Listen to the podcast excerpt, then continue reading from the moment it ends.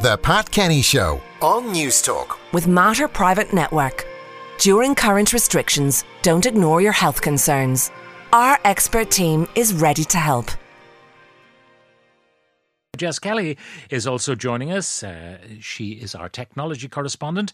And Jess, you have a competitor to the Apple iPad. What is it? to my beloved Apple iPad. This is the Samsung Galaxy Tab 7 Plus.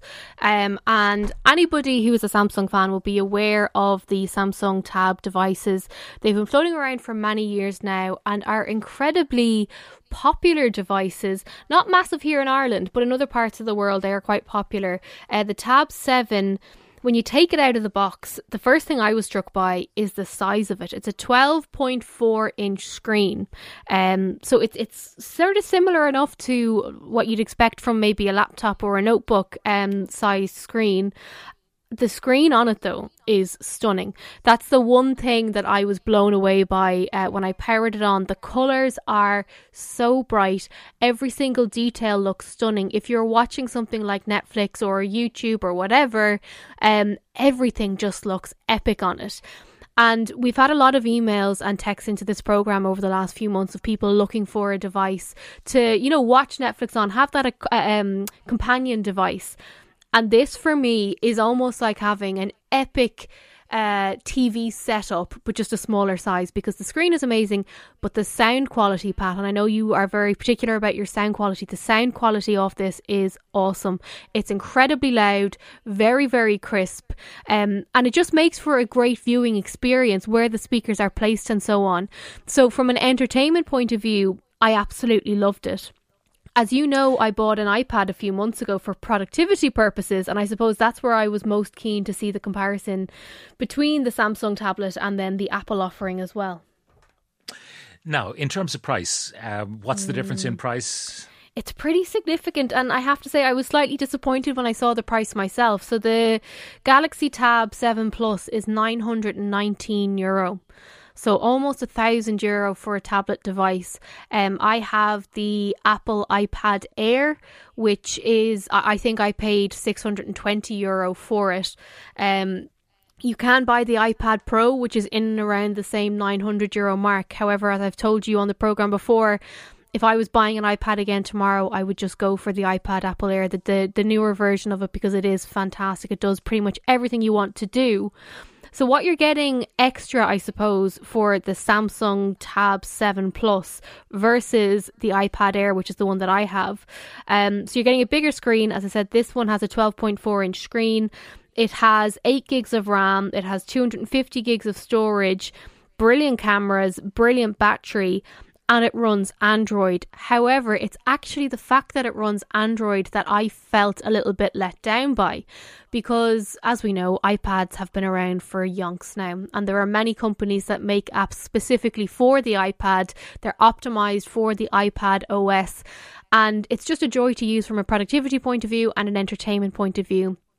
I couldn't find enough apps that ticked the boxes for productivity on Android uh, that worked as well because you do get the S Pen, the stylus, you do get the, the, the stylus with the um, S7 Plus, but I couldn't find enough apps that I wanted to use with it. So, so I really enjoyed using this from an entertainment point of view, but it's a very, very expensive splurge for something to watch Netflix on.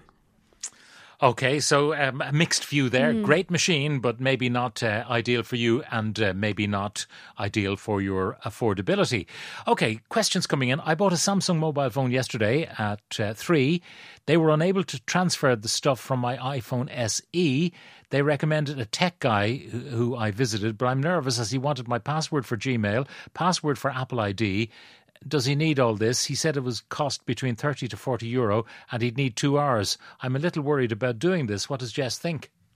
I uh, look. The, the, reason he needs the passwords is because um, that's what's needed. So the, the Google password is needed to transfer for to the, the, that's the Android phone, and the Apple password is needed to get the stuff from the iPhone SE. So um, that does sound legitimate to a point. However, I would encourage you to try and maybe do it yourself, which may sound like a daunting thing But when you turn on the new phone, it'll actually prompt you do you want to set this up as a new device or do you want to set it up as a copy from an old device or do you want to set it up as a backup? And if you hit that you want to set it up as a copy from an old device, it'll then give you a step by step, very easy to follow instruction on what to do.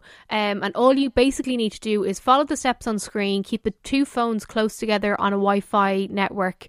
And you can do it. It does take a bit of time, but I would highly encourage you to try and do it yourself first, um, because I would be a bit skeptical of giving anyone my passwords like that. Next one. This notification occurs every other day. iMessage number and FaceTime have expired. Remove SIM and reinsert to keep using. I've removed the SIM, but this still recurs. Any advice would be appreciated. That sounds like a pain in the face. What I'd recommend you do is just go into your settings on your device and turn off um, FaceTime and turn off iMessage. These are just Apple to Apple communicators, so it's not going to impact your ability to get text messages or anything like that. If you turn it off, anyone who tries to message you on iMessage, it'll just automatically be pushed into a text message, so you're not going to miss any communications. So just turn it off, and uh, that should do the job. Samsung launched the A52, the A52 5G, and the A72 on March 17th. I wanted the A52, but they've withdrawn it from their website already. Is there any point in getting the A52 5G, or should I get an A72? Do we even have 5G in Ireland? That's from Niall. We do have 5G in Ireland. It's only available in certain pockets of the country at the moment, but the rollout and the extending of that network is continuing.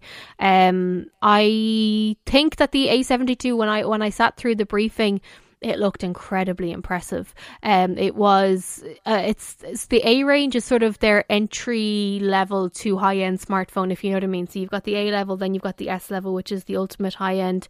Um, it's a very impressive phone. They they use a lot of artificial intelligence in the background in terms of keeping the battery in good health, uh, improving your photographs, all that sort of jazz. So I would highly recommend the A72 if it does what you wanted to do. If you just need a basic phone, however, and you you don't fancy spending the, the extra bit of money on the A72, the A52 5G is great. And by having the 5G, you will actually be future proofing yourself to a certain extent when 5G does become more widely available. Uh, this from Nicola. I'm thinking of splashing out on an Apple MacBook Air for my birthday. I'm a teacher and I need it for personal and school use. Just wondering, can I use it with Word documents and Google Drive stroke uh, docs without hassle? Spending that much money, I don't want to regret it you won't regret it. You absolutely won't regret it.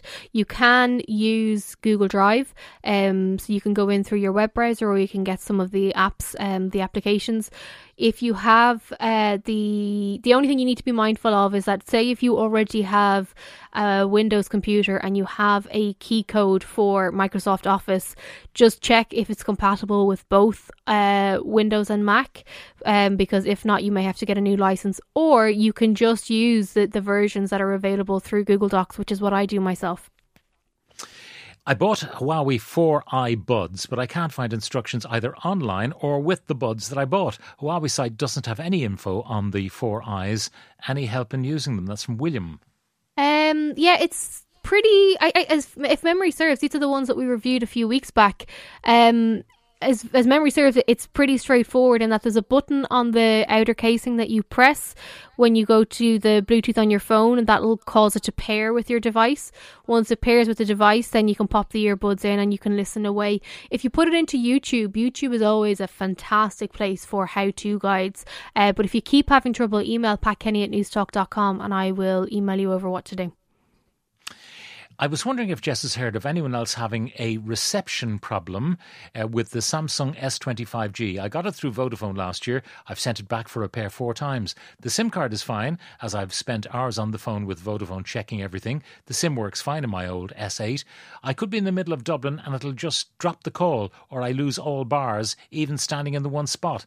I don't know if it's related, but it has a terrible connection to my car system. It seems to struggle also moving from the home network to 4G. Again, my older S8 has no problem. It's practically new, sitting in its box, and Samsung won't exchange as they say it works perfectly. Any suggestions? asks Porik. And this is an S20, is it? Uh, yeah, Yeah. S25G. No, it's very interesting because that's the, the S25G is the phone that I use as my personal device, and I haven't experienced any of those issues.